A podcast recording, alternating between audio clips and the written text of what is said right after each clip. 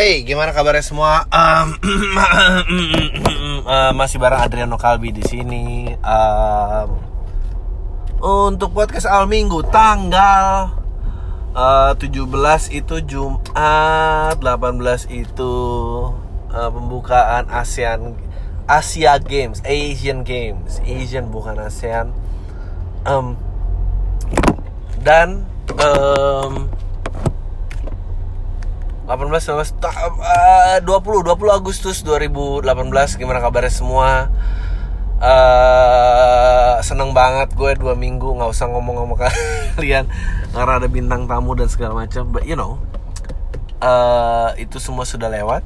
Um, now um, ya gue gak akan memberikan komentarnya ada yang nanya tentang eh bang gimana tanggapannya Pak Jokowi naik moge bla bla bla. Menurut gue I think uh, terus ada yang uh, uh, bikin acara jelek pasti salah bikin acara hebat terus ada yang nyinyir itu duit negara buang-buang duit bla bla bla. You know uh, menurut gue it's a good move uh, karena that's how you advertise your country gitu bahwa bahwa negara lu tuh aman negara lu stabil untuk berinvestasi dan um, apa namanya uh, and itu yang dilakukan juga oleh Nelson Mandela pada saat uh, politik apartheid dihapuskan dan um, apa namanya uh, Nelson Mandela terpilih jadi presiden hal pertama yang dilakukan adalah melakukan Piala Dunia uh, rugby gitu. Jadi menunjukkan bahwa eh negara gua nggak bermasalah loh gua tuh oke okay, dan uh, di tahun-tahun politik ini gitu menjelang tahun depan gitu bahwa eh ini nggak apa-apa. Things are okay you know invest and we'll be happy to uh, welcome bla bla bla and ya gue gue gue gue sih suka uh, of kalau ditanya apakah uh, yang membuat suka ya menurut gue uh, suatu hal yang megah meskipun uh, ya lu mau apa dulu gitu bahwa uh, tolak ukurnya apa gitu bahwa ini apa namanya uh, tolak ukurnya uh, apa Olimpiade waktu di Inggris gitu itu susah banget men. Lu bandingin gue gue suka banget sih pendekatan popnya Inggris uh, pada saat itu uh, they, they they wanna do something really British gitu dari mulai lo masih bisa lihat sih klip-klipnya uh, Mr Bean yang mainin lagu Olimpiade lo tau kan yang teng teng teng teng teng itu tuh ada pemain keyboard yang nadanya cuma itu dia pemain keyboardnya itu keren banget bahwa terus dia ngeluarin handphone terus dia uh, sesuatu dan itu kalau lu cek live yang pada saat itu uh, itu di live tweetnya Mr Bean tuh uh, keluar tuh pada saat dia mencet dia bilang oh dapat pekerjaan boring nih lol apa something like that. It, it's it's amazing. Uh, terus dia tentang James Bond dan segala macam jadi um, very British gitu. Maksudnya apa yang menyatakan uh, uh, apa yang uh, Inggris dianggap stereotipnya apa dia exaggerate gitu mengamankan Queen dia ada Spice Girl ada Take That um, ada yang uh, mention gue.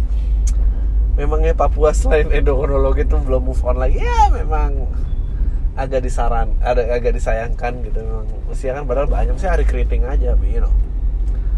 Uh, marketnya Asian Games ya lebih besar daripada marketnya hari keriting lah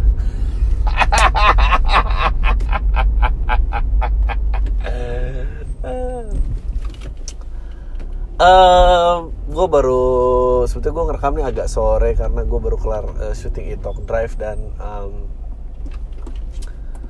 um, gue mengendarai mobil uh, tahun 2000-an dan gue nggak sadar betapa stucknya gue di di di di masa uh, ya di 2000-an lah. Gue gue anak 90-an yang besar di 2000 maksudnya gue lahir 80-an besar di 90-an dewasa di 2000-an dan dan memang referensi gue tuh agak stuck dan gue baru sadar ya ini kan benang merah podcast ini bahwa bahwa dunia tuh telah berubah. Um, men Korea pertama kalinya keluar dalam satu bendera men. Gila. Mungkin memang mungkin memang ya dunia menjadi lebih baik kali ya. Gue you, you never know gitu bahwa um, kita tahu di World Cup uh, sebelum yang sekarang World Cup sebelumnya uh, Korea Utara mengirimkan kontinen untuk pertama kalinya setelah sekian lama. Uh, dan ada pemainnya kabur. Uh, dia mengirimkan 30 pemain hanya 26 yang kembali dua empat orang lagi lari meminta suaka um, terus apa namanya? The fuck. Gue kira gue nabrak anak kecil. Um, meminta suaka terus uh, kalau nggak salah rumornya uh, mereka kalah di putaran keberapa tapi presidennya menyiarkan mereka juara Piala Dunia. Amazing lah pokoknya. Main gue lagi ngelewatin jalan yang dulu.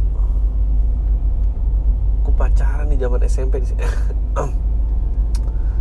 um, iya jadi gue banyak banget referensi yang stuck di sana dan dan tadi gue ada pertanyaan menarik uh, apa yang lo akan lakukan sebagai orang tua pada saat uh, nanti uh, lo punya anak dan ini menjadi mainan lo? Gitu gue bercerita bahwa eh, apa rasanya gue mau mergoki anak gue berbicara sendiri terhadap kamera gitu dan dan um, seperti wajarnya orang tua gitu bahwa uh, setiap genera dia selalu merasa generasinya generasi paling emas gitu. Jadi um, ya gitulah gitu dia akan ngerasa dia akan lebih baik dan dan dan generasi berikutnya akan resisten terhadap generasi sebelumnya um,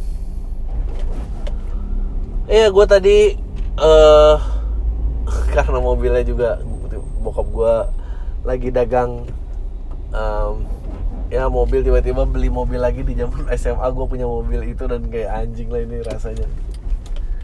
Um, ya udah ini paling the bestnya mobil lah kayak gini teknologinya padahal mah udah lain. Um, terus kemarin gue kalau ada yang mau dengerin di Anchor ada podcast namanya 20 something uh, gue menjadi uh, tamu di sana ngebicarain tentang passion dan uh, menghadapi hidup kenapa orang tua nggak ngerti lo kenapa orang tua nggak mau ngedukung lo um, apa hal-hal uh, seperti itulah uh, yang menjadi keresahan banyak millennials nggak deh. Um, sebetulnya keresahan setiap generasi dan ya di situ gue Nah, ini ini hebatnya Indonesia ya. Menurut gue ini harus dikatakan hebat. Dan lo harus bersyukur. Lo da, di dalam era transisi ini menurut gue karena apa pun yang keluarga lo telah tempuh untuk menjadi uh, kita masyarakat yang sekarang tuh masih bisa lo lihat sih saya dari mana. Dan, dan menurut gue uh, kalian punya bekal untuk menjadi generasi yang paling berempati paling wise dibanding generasi-generasi sebelumnya. Um, karena semuanya masih ada. Gue ngobrol gitu di podcast itu bahwa cerita bahwa um, ya didukung orang tua itu penting um, eksplorasi itu penting. Tapi kalau nggak dukung orang tua ya lo mau ngomong apa gitu uh, menurut gue memang tipis sebetulnya kemungkinannya untuk didukung orang tua. Uh, ya ntar lo cari podcast podcast lengkapnya. Uh, karena lo nggak berusaha berpikir di, dari mana orang tua lo berasal gitu. Uh, gue nggak tahu lo gimana tapi um, ya orang tua uh, kakek nenek gue gitu orang tua gue masih masih buta huruf gitu. Um, um, pendidikan orang tua gue juga nggak seberapa. Gue mungkin uh, salah satu 10 orang pertama mungkin yang S1 dalam keluarga gue uh, gue nggak tahu apakah lo berada dalam kalangan sama gue rasa rata-rata akan mirip ya seperti itu. Uh, mungkin nyokap orang tua masing-masing yang SMA atau mungkin D3 ya mungkin ada beberapa yang S1 uh, tapi orang tua gue nggak orang tua gue nggak S1 um, terus lo mau membicarakan tentang passion gitu.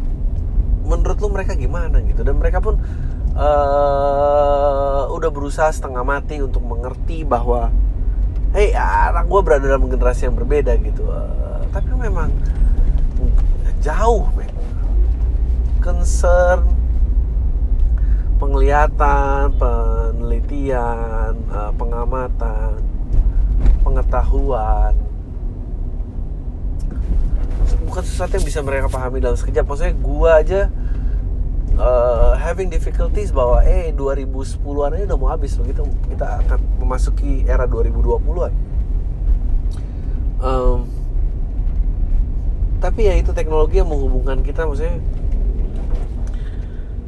gue baru kerja lagi tadi sama orang yang eh, berprofesi sebagai pilot drone menurut lu bagaimana orang tua yang akan merasakan bahwa anjing lah pilot drone. Lo nggak mau main basket aja. Mengejar passion dalam olahraganya tuh tiba-tiba terdengar tua kan kalau pada saat disandingkan dengan orang yang pengen menjadi pilot drone. Drone men. Drone tuh ya ampun. Dulu kalau gue dulu namanya uh, RC radio kontrol lumayan ada radio kontrol uh, mobil ada antenanya terus lu kendaliin dari jauh secara remote menggunakan frekuensi radio. Kalau ada mainan yang menggunakan frekuensi yang serupa mobilnya tiba-tiba lo mengkontrol mobil lain dia ini kalau mau kosletin antenanya ditempel-tempel jajajajet mobilnya koslet. Um, iya now now drone. That's not, that's not a kids play anymore dan uh, drone-nya nggak murah mungkin drone-nya mungkin harganya 600 jutaan gitu. Um, ya 400 sampai 600 juta dan kayak wow ya makanya ini generasi yang berbeda. Gue pasti akan you know gue nggak tahu dia dari ekonomi seperti apa tapi uh, I can say bahwa gue punya harga segitu ya gue beli mobil dulu lah atau atau DP rumah atau apa gitu. Dan oke okay, semua sebagian besar pendengar juga akan merasa bahwa eh ya DP rumah nondri gila. Ya tapi you know eh, informasi dan dan dan, dan um, informasi dan konektivitas mendekatkan itu semua gitu. Gue gue pun akhirnya uh, bertemu orang-orang ini gitu yang yang selisih 10 tahun aja tuh kayak buset deh kok jauh banget ya uh, dan itu lo cuma ada sekarang. Dan dan menurut gue mumpung lagi di era transisi ini uh, uh, coba, coba coba lihat seberapa jauh keluarga lo udah melangkah gitu. Apakah apakah orang tua lo merupakan perkawinan yang diizinkan perbedaan suku?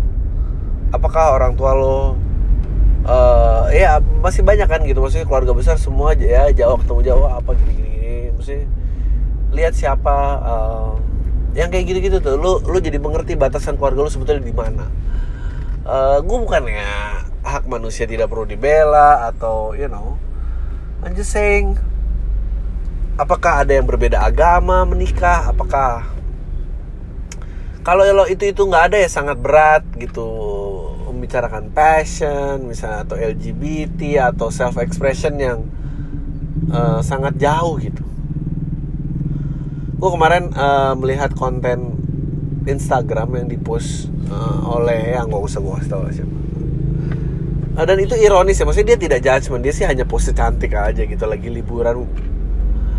Uh, tapi karena ya gue melihatnya dengan sudut pandang ironi gitu jadi ironinya terlihat dalam gambar itu. Gambarnya adalah uh, seorang wanita yang sedang berpose cantik keluar dari beca.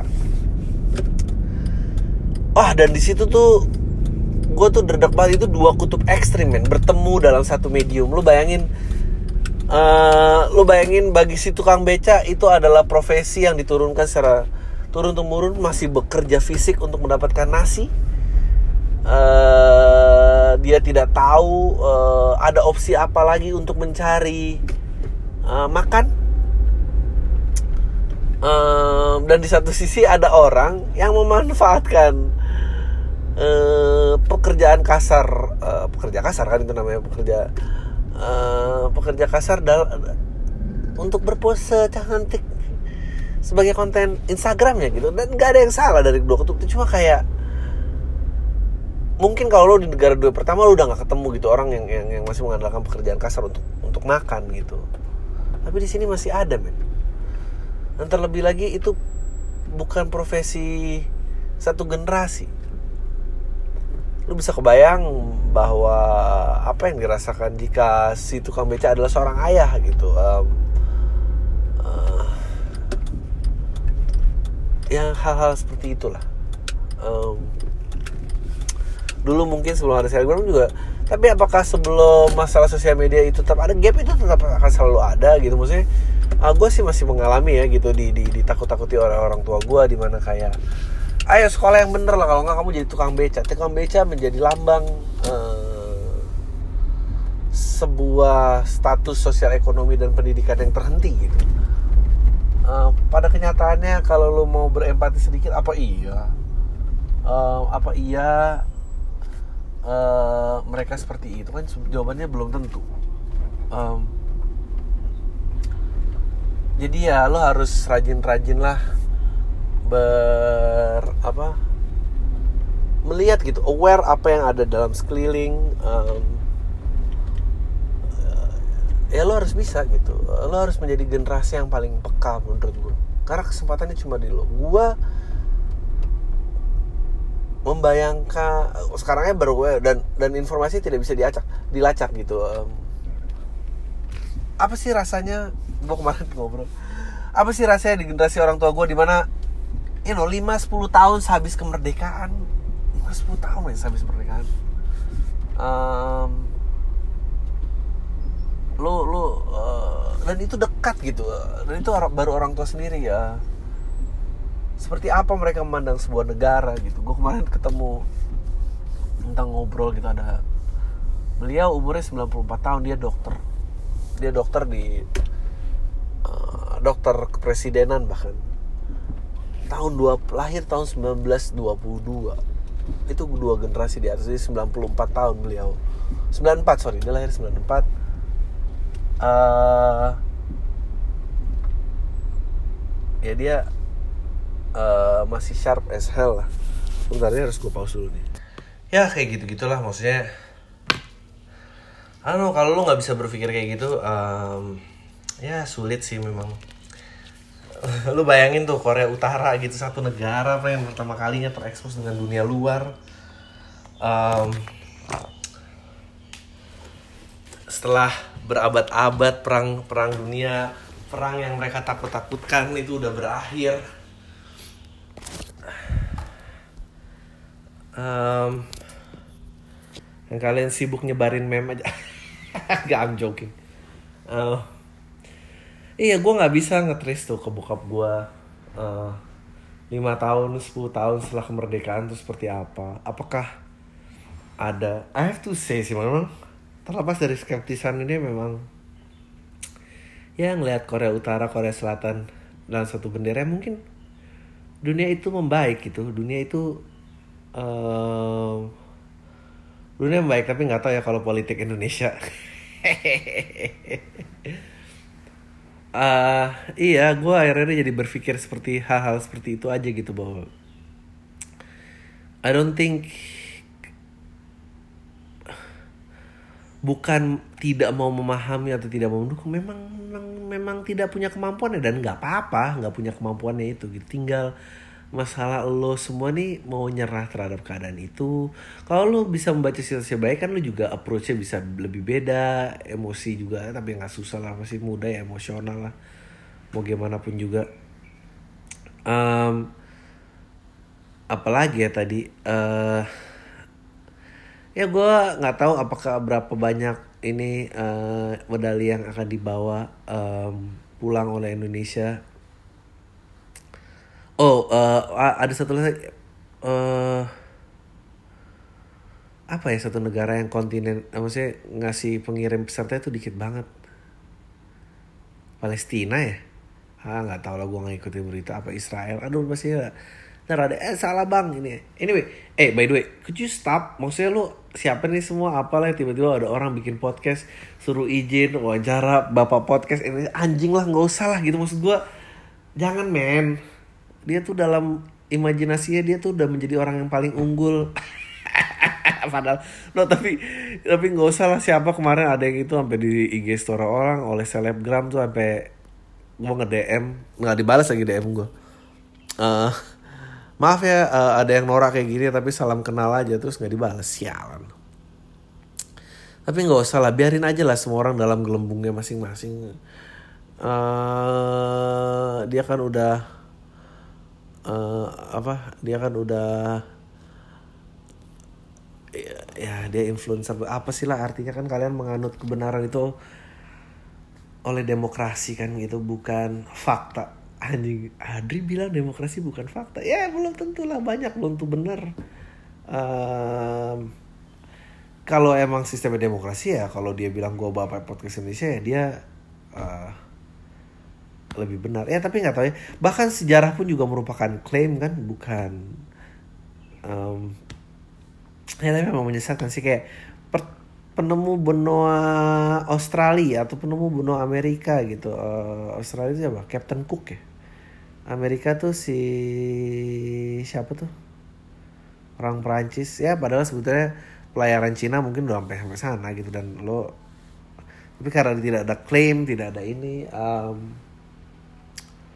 nggak tahu ya sebetulnya dari dulu satu hal yang sejarah berhasil buktikan adalah kebenaran itu siapa yang klaim bukan siapa yang beneran ngelakuin uh, you know I think Thomas Alva Edison karena dia klaim dan patennya lebih dulu uh, Padahal Tesla kan yang lebih nemuin listrik apa segala macem. Banyak men. Um, yang bikin gue salah satu yang patah hati adalah juga uh, gue kira Led Zeppelin adalah band paling jenius sepanjang masa. Gue cinta banget sama mereka dan terakhir kan mereka uh,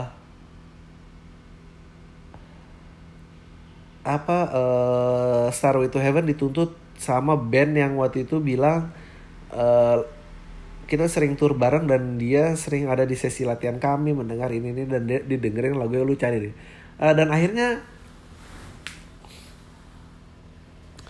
dan akhirnya uh, mereka kayaknya settle di luar persidangan gitu bahwa uh, tuntutannya dicabut. Karena satu hal yang perlu tahu bahwa uh, kebenaran keadilan itu sebetulnya nggak ada. Karena bukan nggak ada ya tapi ya gitulah sistem hukum mana pun itu musyawarah di atas eh mufakat itu dia musyawarah mufakat itu di atas um, aturan. Ngerti nggak lo maksud gue separah parahnya men. Um, persidangan itu bisa mengizinkan. Misalnya katakan kayak tadi misalnya lagu. Ternyata yang nyiptain terbukti band A. Jadi untuk meneruskan uh, bisa ini. Tapi yang dituntut boleh mengcounter offer. Kita settle dalam sebuah uh, jumlah materi yang disetujui itu bisa oke. Okay. lo nggak usah um, lo nggak usah tentang lagu gitu ya. Uh, persidangan juga gitu. Uh, misalnya lo misalnya kecelakaan nabrak ini lo tanggung jawab lo bayar oh dia mah ini bayar. Oh bukan. Bayar tuh masalah diterima oleh korban atau tidak gitu. Maksudnya jika keluarga korban menyetujui untuk musyawarah mufakat dan bisa aja gitu. Apakah punishment itu harus selalu dalam bentuk penjara? Nggak, nggak juga. Apakah adilnya harus seperti itu? Ya nggak tahu juga gitu. Jadi um, hanya gue jadi kepikiran. Jadi originalitas, kebenaran, apakah itu sungguh bermasalah? Bukan buat apakah itu benar-benar matter? Apakah itu benar-benar penting? Hah? apakah itu benar-benar ada? Jawabannya mungkin nggak ada. Makanya ya berkarya ya sebanyak-banyak yang bisa lu bikin aja lah. Gak usah ini nggak penting men. Buat pak podcast pertama apalah itu. Aduh. Detail-detail itu memang menyesatkan. Detail-detail itu bisa bikin kurasi tapi ya ya apa urusannya gitu? Nggak ada urusannya sama sekali. Aduh pantu jatuh? Um, gue nggak tahu ya apakah hook gue jadi bilang tadi misalnya gue nggak tahu ya karena tadi musyawarah itu kalau misalnya semua kelar nggak keadilan tuh apa sih gitu? Putusan sidang menyatakan siapa bersalah siapa tidak bersalah kalau misalnya goblok-goblokan kita bermisal nih. Kalau misalnya ternyata tahun 65 pembantaian tanpa demi kepentingan politik dan uh, benar-benar terjadi gitu membantai uh, rakyat-rakyat tak bersalah tapi semua keluarga itu settle di luar persidangan terus kita mengetahui faktanya gitu gue tapi kan pertanyaannya apakah upaya itu pernah dilakukan? Nggak tahu juga. Apakah perlu dilakukan? Uh, nggak tahu juga. Jadi sebenarnya keadilan tuh apa gitu? Putusan sidang adil itu. Fakta itu apa? Fakta itu putusan sidang apa siapa yang duluan mengklaim sejarah tersebut gitu? Um, banyak sekali gitu jawabannya. Maksudnya arbitrary apa sih? Ya arbitrary maksudnya nggak nggak nggak jelas gitu. Nggak jelas bahwa semuanya itu fluid semuanya itu nggak masalah. Ya kita berusaha menciptakan hukum-hukum seperti memberikan hak cipta dan segala macam. Tapi ya nggak tahu apakah hak cipta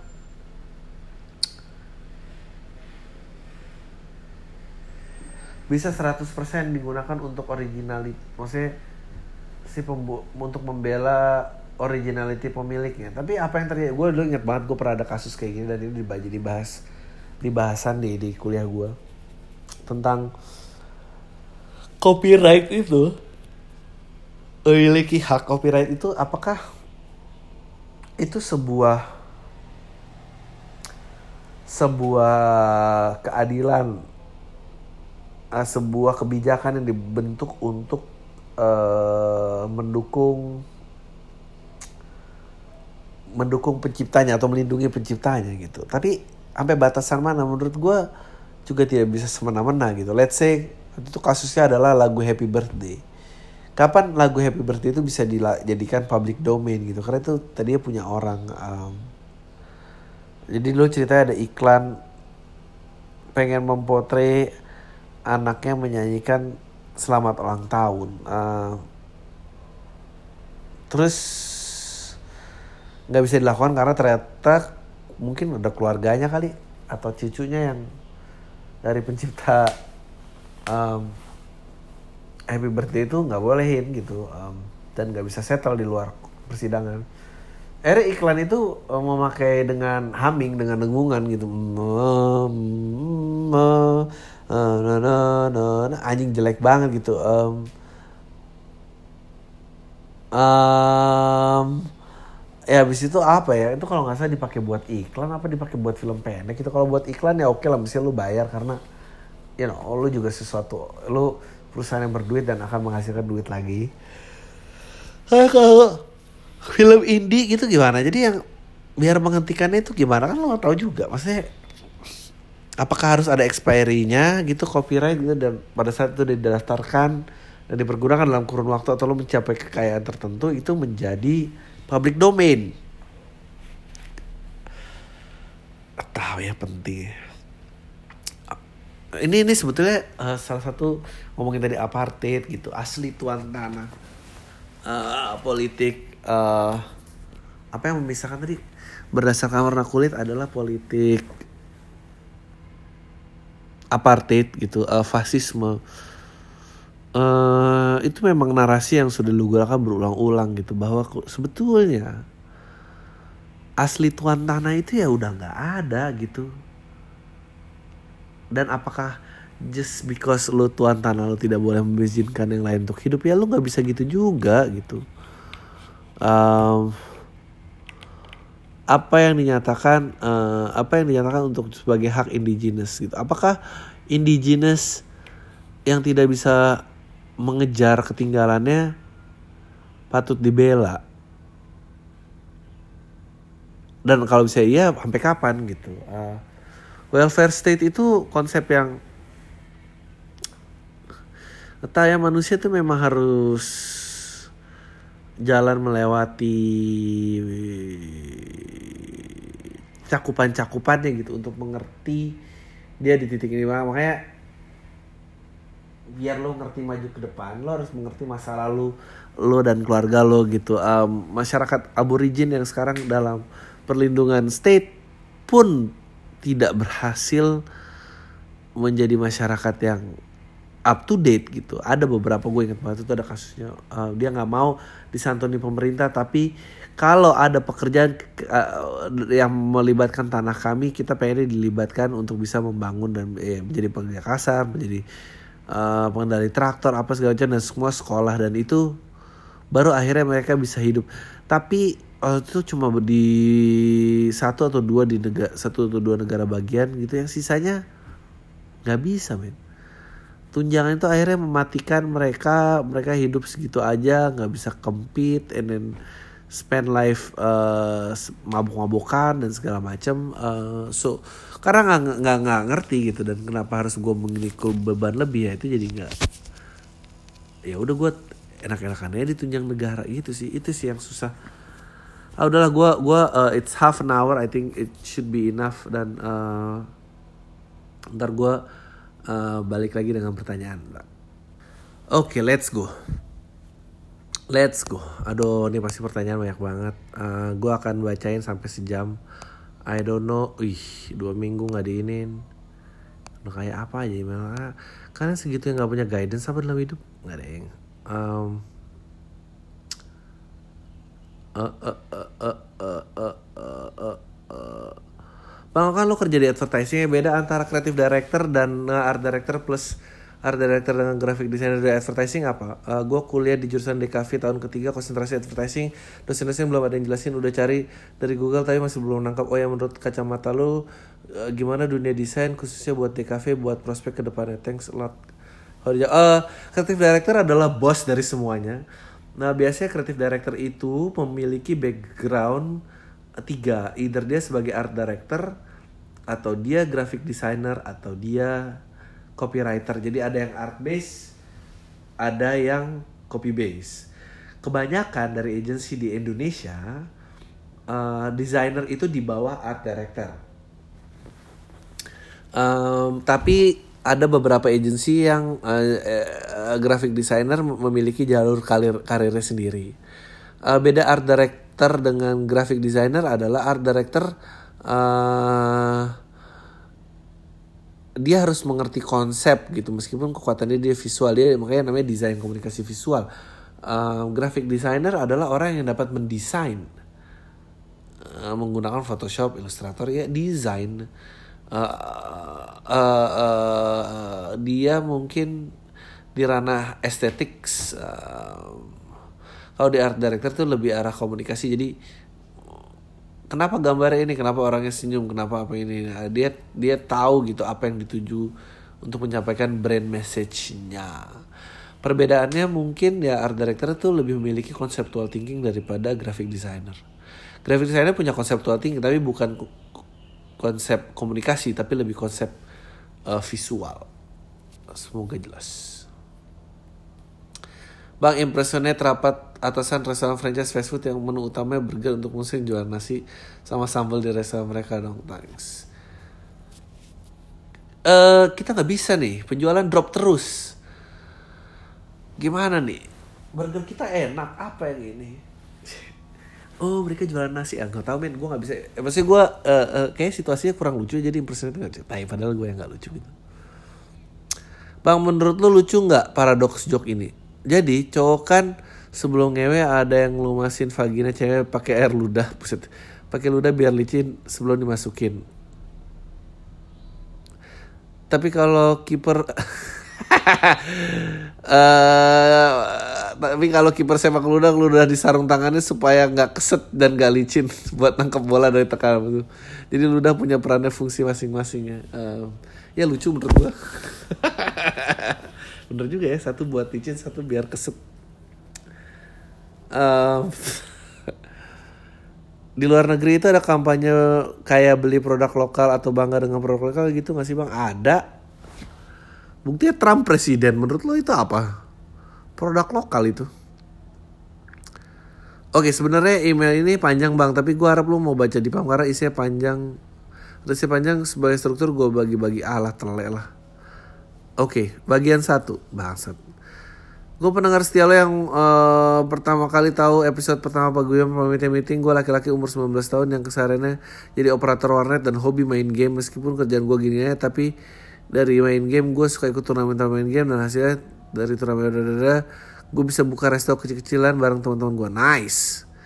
Hasil dari semua itu gue bisa biayain kuliah gue sendiri. Sebenarnya banyak yang nanya ke gue kalau masih mau jaga warnet? Dan gue biasa jawab karena gue seneng aja bisa berinteraksi sama orang-orang yang pengen keluar dari realita dan pergi ke dunia game momen kayak orang tua nyamperin anaknya ke warnet karena anaknya madol sekolah yang juga bikin gue ketawa. Meskipun gue juga kena getahnya. Nah bang menurut lo bagaimana perkembangan game sekarang di uh, yang udah dijadiin sebagai mata pencarian kayak gue gini? Dari mulai kemarin masuk oh, turnamen Mobile Legends sampai masuk Kompas TV belum lagi hadiah yang ditawarkan turnamen game ini udah gede. Bahkan turnamen Dota internasional tahun ini pool price-nya sampai lebih dari 22 juta dolar. Ah menurut gua bagus ya maksud gua. Um, that's how you keep things alive kan maksudnya um, ini ini ini yang sulit dari dari dari olahraga yang dibela berdasarkan sentimennya saja gitu. Kayak misalnya cabang atletik. Ya gue nggak bukannya berarti mereka nggak kompet dan nggak punya semangat atlet. Tapi semangat atlet tapi kayak kalau udah nggak ada duit sana nggak ada SDM yang berlanjut ya gue nggak tahu seberapa menarik lo bisa mengembangkan sprint 100 meter gitu. Maksudnya Uh, tapi ya ada gitu 100 tahun sekali ada contoh-contoh kayak orang seperti Lance Armstrong yang menurut gue dia atlet luar biasa terlepas dari kasus dopingnya. Um, dia menju menjuarai Tour de France tujuh kali. Uh, dia membuat sepeda waktu itu menarik lagi uh, ya market itu penting menurut gue market itu penting karena kalau udah nggak ada itu nggak ada yang sponsor terus buat apa gitu? Maksudnya uh, siapa yang di sini masih tolak peluru gitu? Maksudnya babi. Uh, jadi ya gue seneng game berkembang karena memang it's entertainment kok gitu. Maksudnya uh, semoga terus berkembang gitu. Nggak ada tanggapan apa apa oke. Okay. gue anak tiga dari tiga bersaudara. Sebenarnya bagiannya agak ragu gue cerita karena berkaitan orang yang gue cintai banyak. Gue kerja kantor pagi pulang malam. Bokap gue selain kerja dia suka bisnis otomotif. Dan nyokap gue buka bisnis catering. Nah karena bokap gue mau dimutasi keluar kota maka bisnis dia bakal susah gitu ngurusnya. Di situlah gue ditunjuk sebagai pewaris bisnisnya. Tapi gue nggak mau karena gue punya kerjaan jaga warnet aduh dan resto itu. Maka gue saranin bisnisnya kasih ke kakak gue yang kedua eh masalahnya dia nggak mau karena anaknya juga ngeyel banget bang. Gue jadi obrol ingat sama obrolan lo sama postinor yang menyinggung soal second born syndrome. Gue jadi mikir jangan-jangan kakak gue ini kena second born syndrome karena dia selalu ngelak kalau ngebahas soal bisnis bokap gue ini. Uh, karena sayang juga bisnis bokap gue ini udah gede jadi pekerja kasihan pekerja yang kerja di bisnis ini kalau di cut off gitu aja mungkin gue pikir kenapa nggak gue kasih kakak gue yang pertama karena kakak gue yang pertama sudah tinggal di Prancis uh, karena udah kerja dan nikah juga di sana kakak pertama gue juga nggak mau karena kak, kakak kedua gue doang yang nggak ngapa-ngapain makanya dia dipush untuk take over bisnis gue bokap gue ini. Nah bla bla bla dia yang tadi sering keluar rumah malah nggak keluar kamarnya bahkan kata ART uh, eh, di rumah nggak mau makan karena gue sebagai mahasiswa psikologi jadi prihatin juga soal depresi kakak gue ini Meski gue gak berdua jalan melintasi, gue coba buang ego gue dan setup konversi sama gue, dia. Dan hasilnya nihil bang. Dia malah bentak gue bilang, lu ngapain sih ngurusin gue kemarin juga nggak kayak gini. Hidup lu juga udah enak kan karena lu anak kesayangan mau apa-apa. Waduh.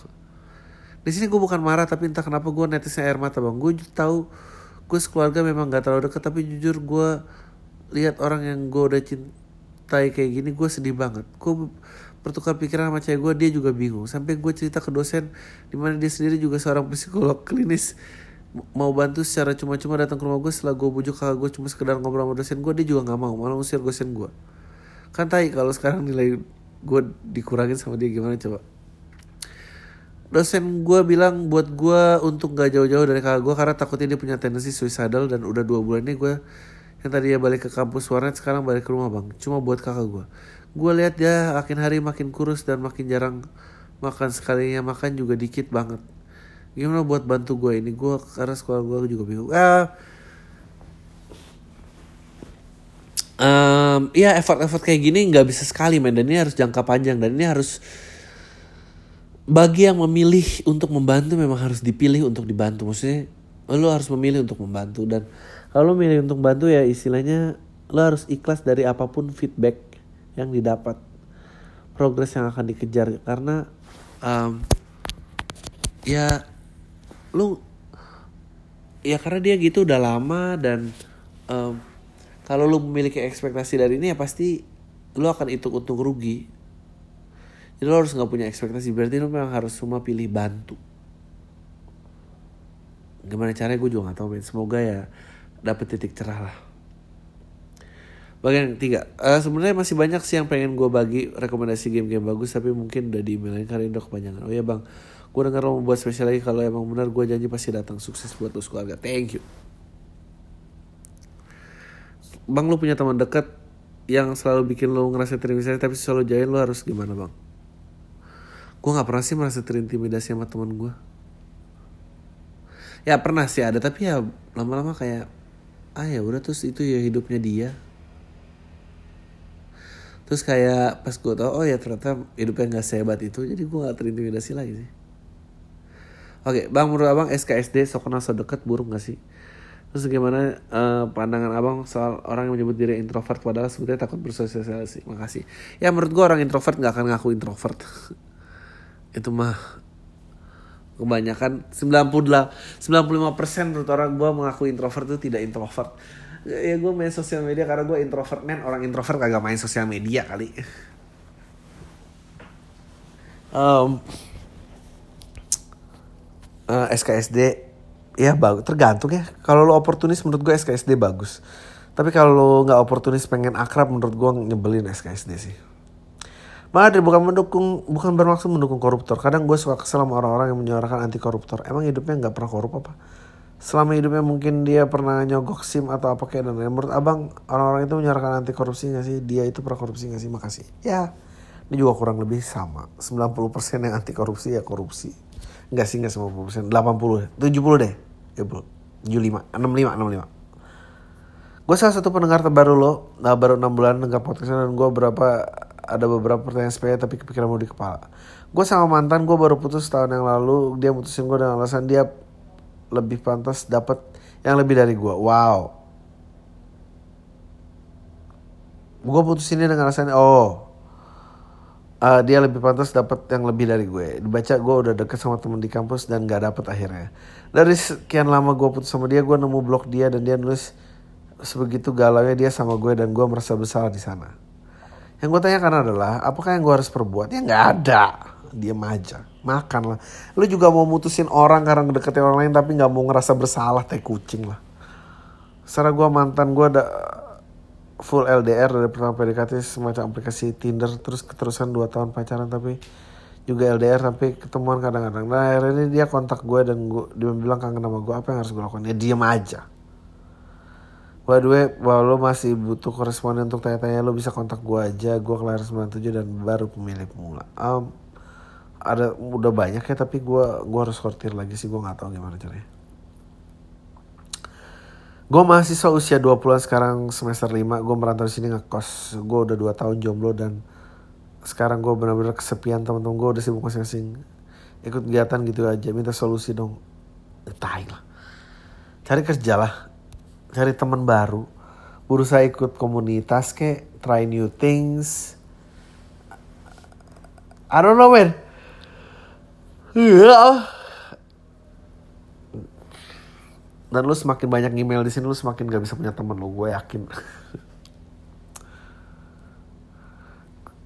Sebelumnya pengen ngucapin selamat ulang tahun uh, Bang Adri. Semoga sehat kemarin saya mendengar kembali pam episode bersama salah salah satu episode terbaik pam terbaik karena yang dibahas soal musik. Nah Bang Ari kan satu circle dengan Joseph Sudiro. Boleh nggak ngundang dia di bahas-bahas musik ala-ala studio. Jangan-jangan dia nonton festival musik dan gimana sih rasanya dia dijadiin sebagai sugar daddy sama cewek-cewek di Twitter. Soalnya kemarin uh, bang melintas di timeline saya kalau ada sugar daddy ya pasti pengennya mereka ke Mas Joseph. uh, ya gue pengen ngundang waktu itu gue pernah pengen ngundang tapi obrolannya gagal jadi nggak jadi deh. Oke. Okay. Apa tanggapan lo tentang Instagram yang memicu mental illness di kalangan teenager yang yang adult? Soalnya udah beberapa artikel luar negeri yang membahas ini. Nah, udah banget orang yang deactivate akun Instagram karena hal tersebut. Ya, menurut gua sih uh, ya itu yang gue suka bilang sama orang-orang yang jangan rokok itu kanker bla bla bla bla nah, menurut lo apa yang lo pegang nggak cancer resep bukan berarti uh, apa tidak menyebabkan kanker tidak bahaya bahaya men uh, menyebabkan penyakit mental itu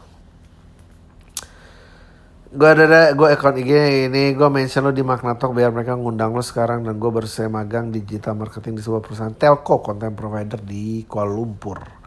Gimana bang? Udah belum dipanggil belum sama, Nan, sama Nanda jadi tamu dia belum? Uh, di email ini gue cuma mau bilang makasih uh, lu udah jadi mood booster gue uh, di setiap minggu dengan kesotoyan lu uh, tapi benar adanya dan podcast lo ada beberapa yang relate dengan hidup gue dan jadi gue jadi mirip hidup gue eh, dan relate dengan hidup gue jadi hidup gue agak-agak mirip kayak lo gila gue tuh tahu stand up lo aja enggak di awal-awal malah dikasih taunya dari podcast.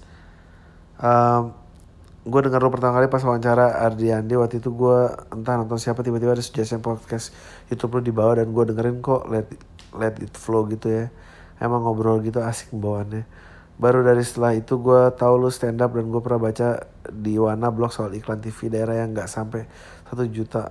Menarik dan gue tertarik melihat masa lalu sebagai copywriter kan dan lu menang banget banyak penghargaan dan gue pengen jadi copywriter kayak lu dan kerja di agensi iklan. Ngapain uh, lu orang yang gue bikin semangat juga kerja di iklan doain gue bisa kerja di agensi musik nasional kayak lu dan bisa menang banyak penghargaan. Dan juga doain gue soalnya nanti gue kali wawancara sama CEO perusahaan itu untuk posisi digital marketing eksekutif di perusahaan itu. Mungkin kalau gue nanti kerja di sana bisa jadi batu loncatan gue untuk di agency nanti. Oh iya kalau tertarik gue bisa bikin blog dibaca ya abis ini uh, linknya. Uh, ib ibb ib ikram ikhram ib ikram blogspot.com silahkan dicek.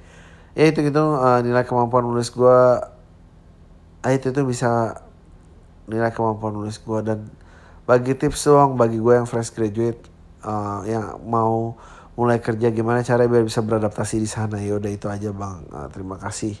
Dan sel uh, selalu isi ya itu aja bang. Terima kasih dan selalu isi ming awal minggu saya dengan kesulitan yang santai. Um, gue tadi nggak mau nyebutin nama lo jadi itu ada podcast minta dipromoin. Um, tips biar bisa gampang bersosialisasi. Mau kerja tapi mau cari teman. Um, menurut gue be the best at what you do lah. Apa pun itu uh, suka atau tidak suka. Jadilah yang terbaik jika kesempatannya lo ambil nanti dia juga kalau baik lama-lama lo punya temen sendiri percuma ditemenin tapi karena nggak bisa apa-apa karena modal asik doang. Buat apa? Buat apa? Um, gak usah sebut nama. Uh, eh, gue tinggal di Makassar gue udah di semester akhir kuliah.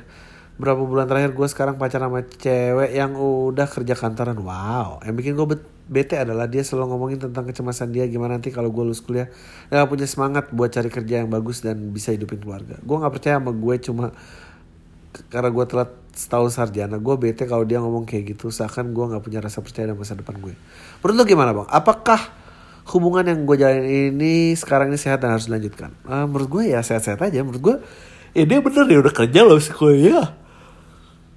Ya lo buktikan setara aja. By the way kapan lagi bikin show di Makassar bang di sini lumayan banyak pendengar pam setahu gue makasih. Setahu gue nggak ada ntar gue bikin deh kalau emang banyak. Uh,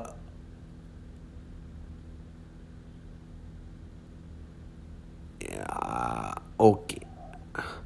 Bang mau beli kaos lu pikir keren, oh, aduh ntar gue harus produksi lagi deh, nggak tahu tuh gimana nasibnya. Bang menurut lo, apakah sebuah relationship harus banyak bertengkar ya? Enggak. Apakah parameter bisa jadi patokan kalau relationship is too much fight? If it, pada saat itu udah too much fight. Tahu ya, gue kalau rasanya kalau udah fisik, um, masalah yang sama diulang-ulang, pemaafan yang sama berulang-ulang, nggak ada output yang diambil dari keributan tersebut itu I guess is too much.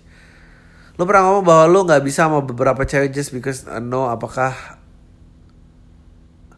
one of those no adalah drama queen? Uh, mungkin mungkin I, I go I can't remember. Mungkin ya kali nggak bisa. Mami ayam terenak di Jakarta menurut lo di mana? Oh, kalau yang agak di atas kaki lima gue doyannya bakmi boy daripada bakmi GM gue lebih suka bakmi boy itu ada di pasar San dan di Santa di Bintaro sama Majestic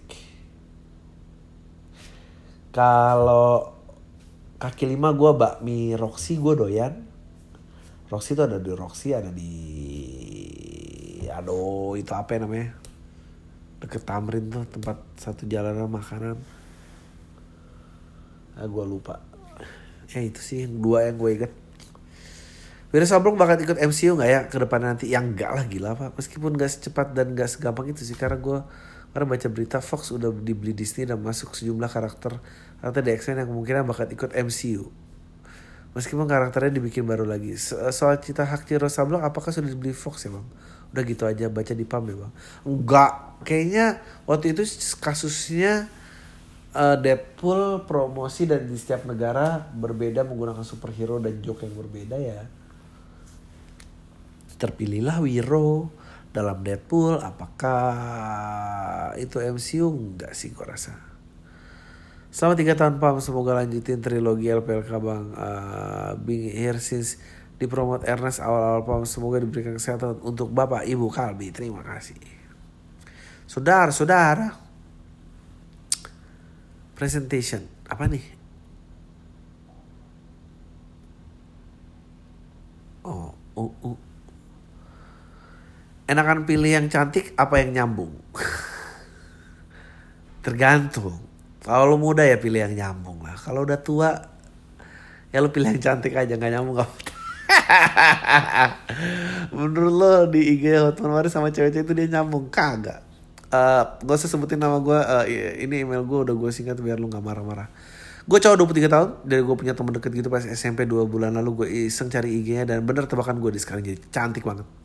Setelah followan cecetan ternyata dia asik bahkan dia inget beberapa hal di kita SMP nebeng pick up buat pulang. Sampai makan mie yang gak bayar di kantin habis itu iseng gue nanya pacar dia malah bilang aku masih nunggu orang yang tepat fix dia jomblo. Uh, dan yang bikin gue kepikiran dia nge ngebet dia ke kota ke tempat kerja gue ketemu rencananya si akhir Agustus ini. Padahal di IG-nya dia kelihatan cewek yang alim, rumahan, travel ke luar negeri pun kelihatannya selalu menyokapnya.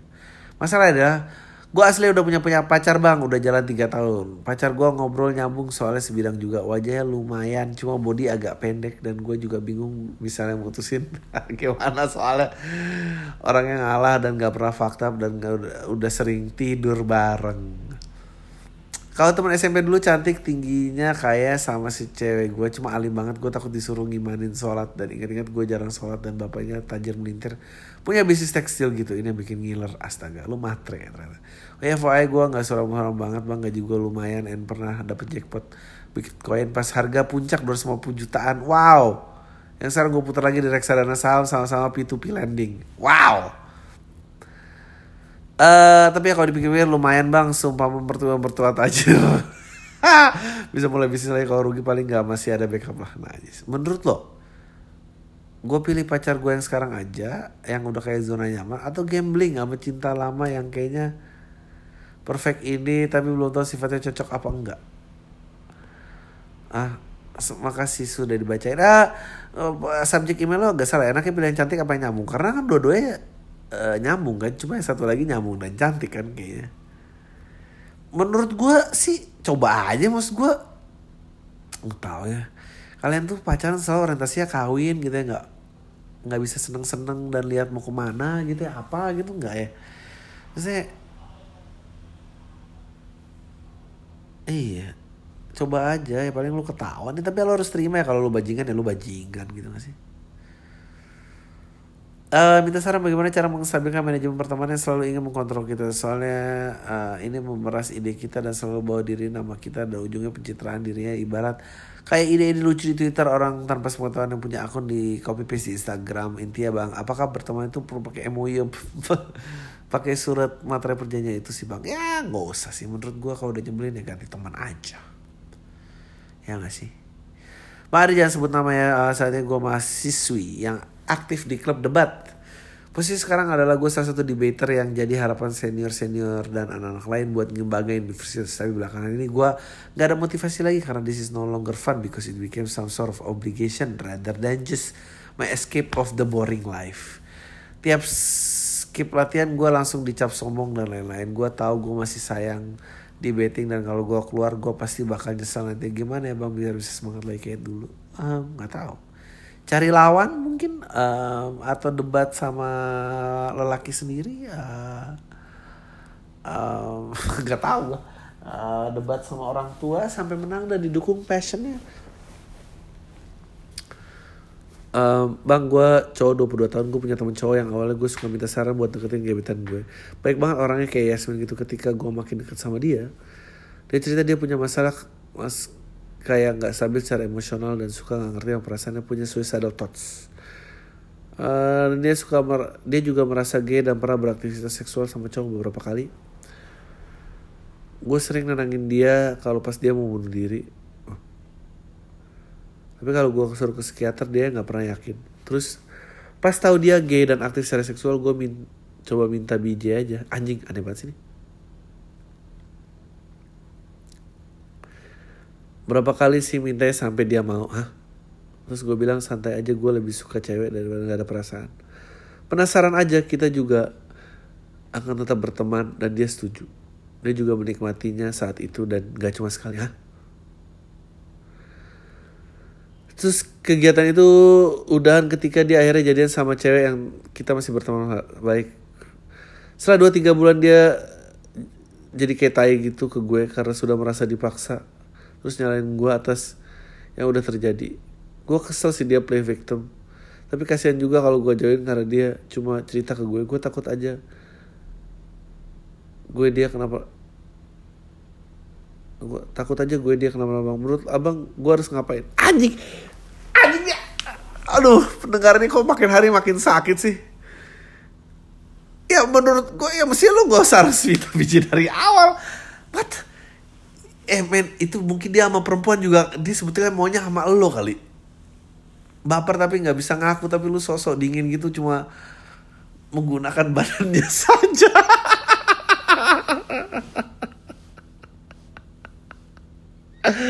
tapi karena dia laki juga dia nggak bisa ngakuin perasaan itu. Akhirnya dia kesel aja. Bagus dia nggak nikung cewek yang lu punya. Kalau gue kayak kalau lu dengerin tikung ayah punya cewek biar bikin temen lu kesel aja. Emang anjing anjing lu anjing banget sih menurut gue astaga. Aduh gue harus berhenti kayak podcast ini ya. Kok tiap hari makin kayak gini sih? Oke lah.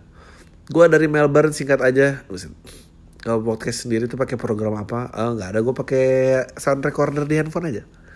Menurut how do you recommend us to start your own podcast rekam pakai HP dulu? Yes. Pakai SoundCloud account dan upload it from there. Yes. Atau uh, Anchor FM. Uh, bisa ceritain gak awal mulai podcast minggu gimana? Aduh, gue udah sering cerita. Ini sebetulnya lahan gue berlatih stand up.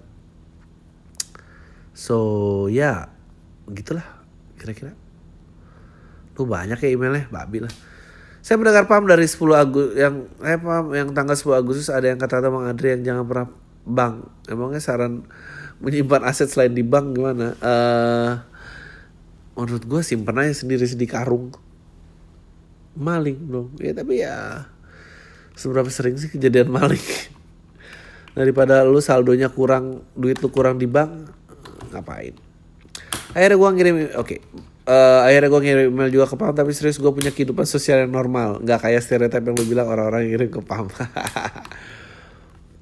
uh, mau nanya pendapat lu tentang kandidat capres cawapres 2019 yang baru pada deklarasi kemarin itu menurut lu gimana? Ah menurut gue atau gue I don't I don't take interest on politics anymore. I, I menurut I, gue rasa Jokowi made a good political move. Apakah political move-nya itu didukung oleh para pendukung setianya jawabannya mungkin tidak. Apakah dia lakukan demi menang? Mungkin jawabannya iya. Di satu sisi menurut gue political move-nya Prabowo juga sangat bagus. Karena dia udah nggak bisa keep up dengan satunya dia mengambil jalur yang lain. Which is membuat satu panggungnya dia kelihatan sangat muda. And somehow uh, dia jadi lebih merepresentasikan progres daripada sebuah kemunduran. So akan menjadi battle yang sangat menarik. Tapi you know, I don't. Gue sebenarnya agak kurang serak sama dua-duanya. Rasanya pengen golput aja nggak nyoblos sama sekali dan takut surat salah gunain paling nggak datang ke TPS terus rusak surat suara aja tapi gue kepikiran kalau rusak suara gitu aja biasa banget kan nggak ada pesan yang tersampaikan jadi tai gue kepikiran misalnya gue bawa spidol ke kotak suara uh, terus gue gambarin misalnya dick drawings dengan suara pesan tetap nggak sah kan saya gue tulis pesan kenapa gue nggak milih kedua paslon eh, ini juga nggak meninggalkan kesan apa apa kan nobody give shit dan gue ngajak orang-orang buat ngelakuin yang sama dengan pesan yang sama. Misalnya gue ngajak 5000 orang mendengar PAM. What? Lo kalau pakai PAM gue bisa di orang yang menyebarkan untuk golput gue bisa dipenjara bangsat. Jadi pesannya adalah sorotan media media nasional tersampaikanlah pesannya walaupun gue sadar kalau kita golput suara terbanyak kita tetap bakal menang whatsoever. Misalnya gue ngelakuin kayak gitu identitas gue bakal aman kayak ya? Iya kali. Gue rasa sih enggak. ini nggak mungkin ada yang identitas gue cari karena kan mencederai atas luber dari pemilu kan ah nggak sih kayak orang tahu itu aja sih bang gue menyiapin mental kalau misalnya gue dikatakan sama lu pas baca email ini sukses uh, iya menurut gue sih ketahuan sih Uh, wanita umur 25 tahun di PAM kemarin lo bilang kalau sempat berada di fase nggak mau nikah dan sekarang gue ada di fase yang sama. Gue juga nggak yakin karena ada fase tuh beres gue nggak serialis itu. Gue pengen tahu aja proses berpikir lo menjadi lo mau atau butuh nikah. Udah itu aja uh, semoga dibaca. Have a nice week to you. Ah uh, selain bertemu orangnya dan jatuh cinta um, gue pengen yang lain ya dalam hidup gue gue merasa mulai belajar hidup bukan tentang gue uh, membahagiakan orang ternyata membuat lo bahagia juga uh, ambisi-ambisi pribadi mulai reda uh, itu mungkin saat-saat di mana kayak oke okay, gue kayak bisa berbagi nih itu sih Selamat pagi, siang, sore, dan malam. Gue umur 20 tahun kuliah di Jakarta. Jadi uh, seumur hidup gue belum pernah pacaran. Gue suka sama adik kelas gue pasti sampai dari dulu gue udah sempet deketin dia tapi lewat gitu aja. Pas SMA gue coba deketin cewek lagi tapi pas dia jadi sama orang lain. Kemarin ada kelas gue pas sampai main Twitter gue langsung DM bahasa basi nanya kabar dan kuliah dia balas DM gue katanya dia di kuliah di Malang. Habis itu gue bingung dan gue nggak tahu harus DM Lea lagi. Gue tahu bang, gue bego. Gue harus gimana ya bang? Thanks kalau dibacain. God bless you. Men, samperin aja men ke Malang, goblok loh. Samperin ke Malang men. Gue tunggu balik samperin ke Malang terus cerita ke gue. Oke? Okay?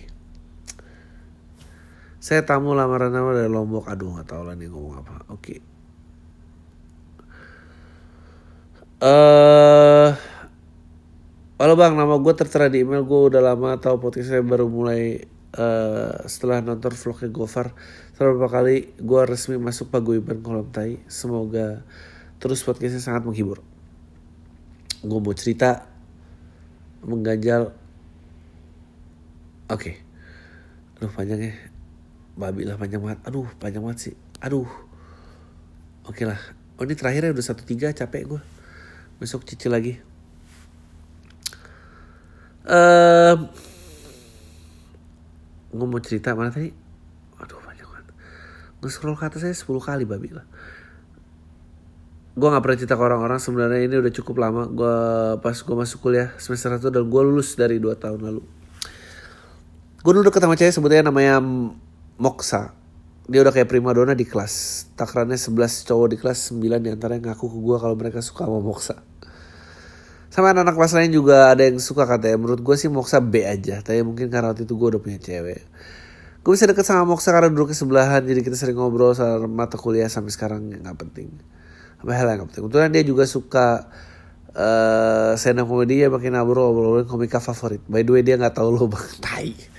Ih nggak asik banget ya si Moksa selera jelek pasti Moksa itu orangnya lucu. Ah karena lu suka aja. Kalau sama gue cenderung childish namanya sayangnya Moksa itu insecure sama penampilannya. Mungkin tiap menit tanya ke gue soal penampilan gue gue jawab apa pun dia jadi nggak dan gue jawab apa pun dia jadi nggak pede atau bete dan bete dia juga sensian banget. Bercanda dikit sama orang langsung ngambek. Singkat cerita suatu hari Moksa dijauhin anak-anak kelas terutama cewek.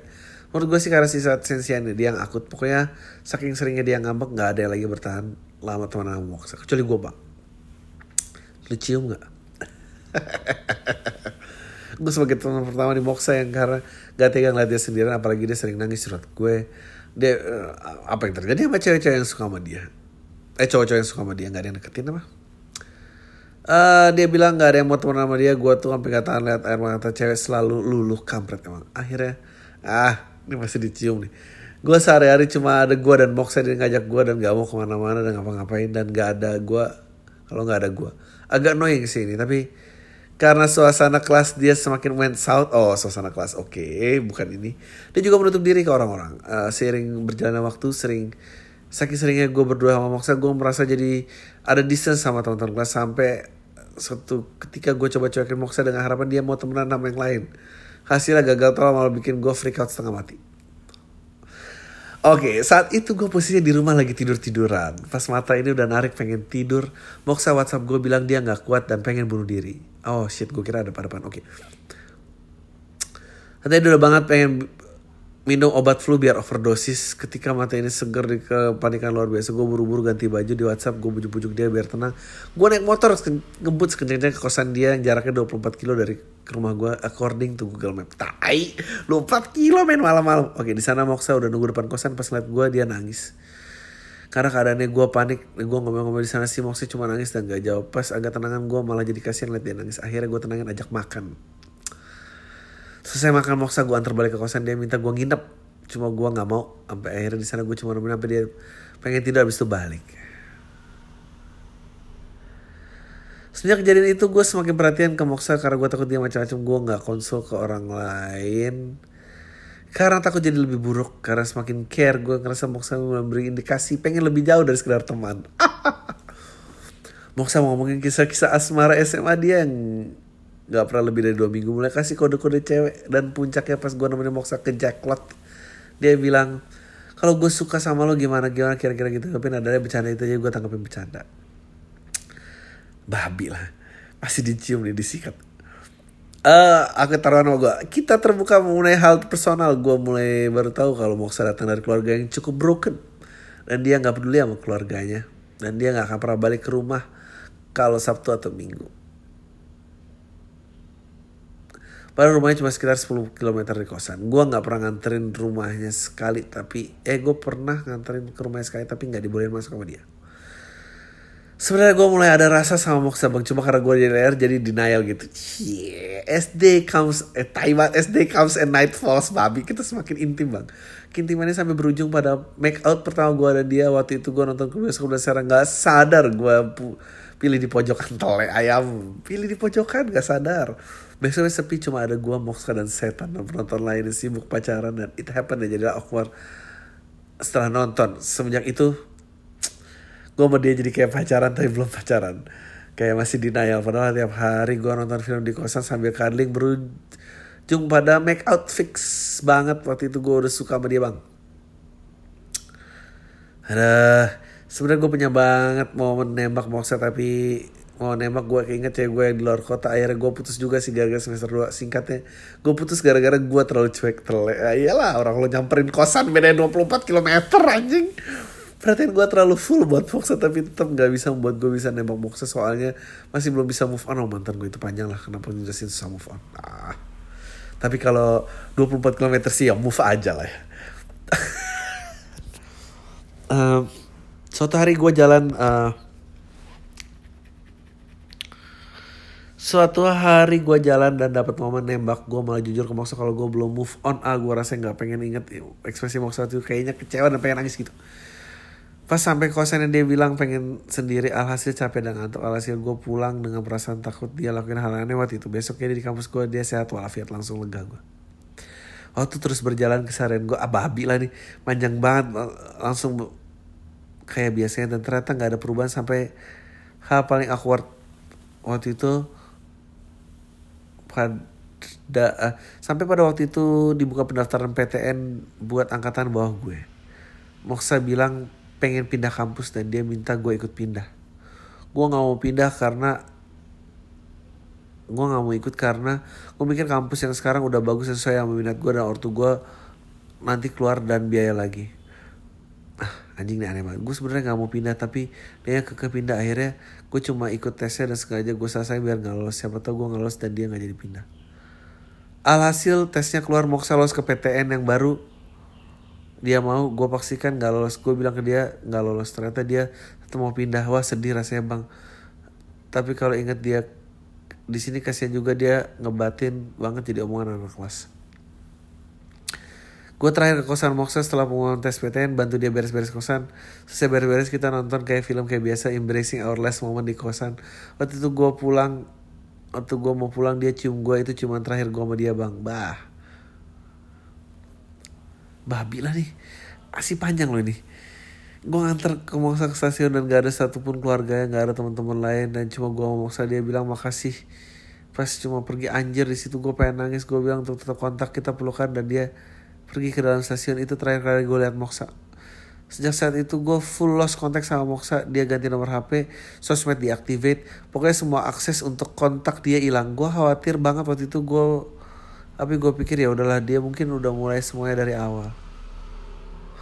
Sampai sekarang walaupun gue udah 2 tahun lulus Dan masih ada mengganjal ras Rasanya gak pengen tahu dia gimana sekarang Rasanya gue pengen tahu dia gimana sekarang Walaupun gue sempat beberapa kali pacaran lagi cuma dia yang benar-benar berkesan buat gue sampai padahal nggak pacaran lah. Semoga dia bahagia di kampus barunya. Berak ini tempat jadi tempat titip-titip pesan gini sih. Jadi sekarang gue cuma mau nanya bagaimana caranya biar hal ini nggak mengajar di hati terus sampai ah ntar juga lupa. Kamu buktinya lupa sama pacar kamu LDR ya ntar juga lo tuh uh, lu terjual kalau ketemu Moksa uh, kalau bisa ketemu Moksa mungkin hilang tapi ya hilangnya Moksa makanya mengganjal di hati bel. Kita jadi semoga Moksa denger ini. Hah? Aduh kayaknya gak denger. Nah, semoga teman-teman kelas gue gak ada yang denger. Hah? 100% gue dicengin ntar. Thanks bang udah baca. Maunya apa sih orang-orang sekarang nih? Uh, mau lanjut aja? Masih berapa sih? Satu dua tiga empat lima enam tujuh delapan sembilan sepuluh sebelas dua belas tiga belas empat belas lima belas enam belas tujuh ah nggak usah deh. Udah itu aja tayo semua. Deh